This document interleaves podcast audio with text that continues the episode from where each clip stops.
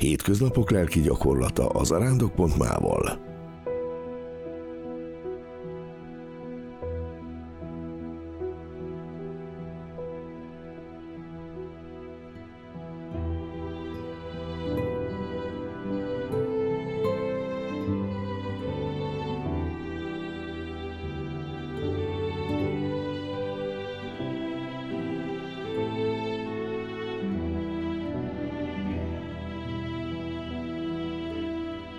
Adventi ráhangoló. Szeretettel köszöntök minden kedves nézőt az adventi ráhangolóban. Tegnap a születendő gyermekre, mint a csodálatos tanácsadóra néztünk rá. A születendő gyermek másik neve Izéás proféta látomása szerint erős Isten. Tényleg. Az Ószövetségi választott nép úgy ismeri Istent, mint aki mindenhatóságában, korlátokat nem ismerve megteremtette ezt a csodálatos világot. Majd miután elkezdődik ennek a népnek a története, a nép úgy éli meg, hogy Isten volt az, aki a, azt a mérhetetlen egyiptomi hadsereget belenyuvasztotta a vörös tengerbe. Majd aztán a többi ellenséges királyokat, hadseregeket, kardéra hányta összes harcosaival együtt. Istenük, a királyok királya, urak ura, a legyőzhetetlen, az erős Isten. Ha kell, szórja villámokat, parancsol a természet erőinek, egy szóval nem ismer lehetetlent. És akkor jön a próféta, és azt mondja, hogy a születendő gyermekben ez az erős Isten jelenik meg. Beszélni sem tudó csecsemőként, csecsemő, miként lehet az erős Isten.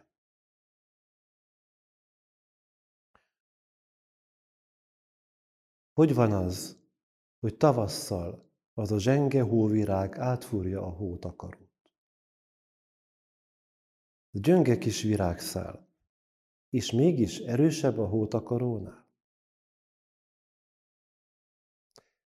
Vagy ahogy a csonthéjas kemény magvakon, például az őszi barack magván, saját erejéből áthatol az a finom kis csíra.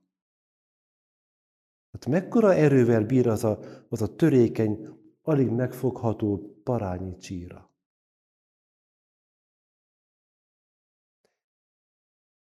Hogy van az, hogy az ereje teljében lévő edzett legényt magával tud ragadni egy gyöngét vonzó lány. De ki itt az erősebb? Szeretnék megállni és ránézni arra a zsenge csírára, ami életre vágyik. Arra csírára, ami áthatol akár a csonthéjad magvakon is. A társadalom is sok esetben a magam diktálta tempó. Arra hajt, hogy izomból minden akadályt legyőzve első legyek, a legjobb legyek, és a legerősebb mindenben. Pedig nem mindig az győz, aki nyer. Emlékezzünk, a próféta a megszülető messiást erős Istennek nevezte. És ezt az erős Istent, a királyok királyát azonnal üldözőbe vették. Hogy említettem előző alkalommal, hogy a karácsonyi éjféli szentmisében a kezdőjének arról szól, hogy, hogy fölkeltek a föld királyai és a fejedelmek összegyűltek az Úr ellen és az ő fölkentje ellen. A mindenség királya, nem kap helyet a városban. És Herodes halálos üldözéssel fenyegeti. Az erős Isten. Szent Ferenc Grecsóban meg akarja eleveníteni a betlehemi kisded emlékezetét.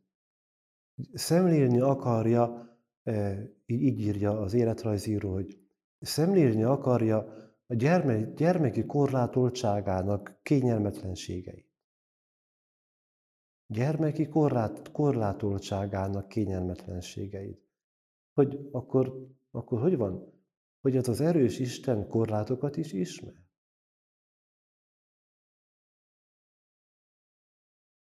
Így kezdődött. És végül azt látjuk, hogy a megtestesült erős Isten úgy erős Isten, hogy gyöngeségeinket megismeri, és betegségünket magára veszi. A Grecsői Karácsony leírásában hallunk arról, hogy, hogy Szent Ferenc, mikor Krisztus Jézusnak akarta mondani, a szeretet szertelen lángolásában többször Betlehemi kisdönéven említette, és a Betlehem szót bégető bárányka módjára ejtette ki.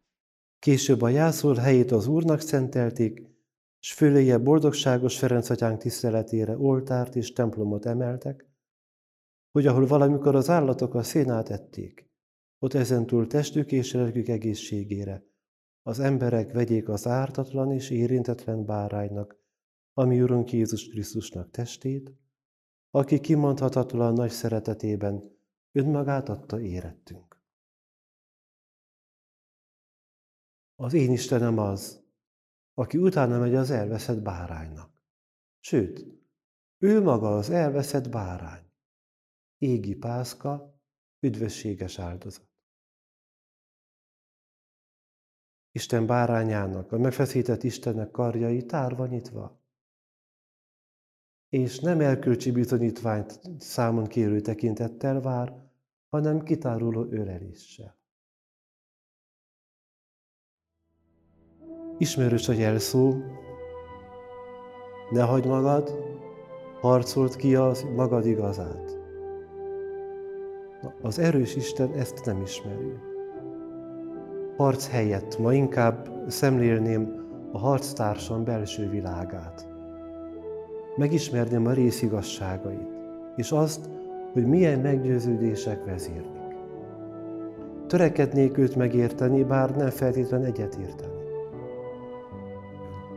A másik jelszó, hogy te légy az első tanuló.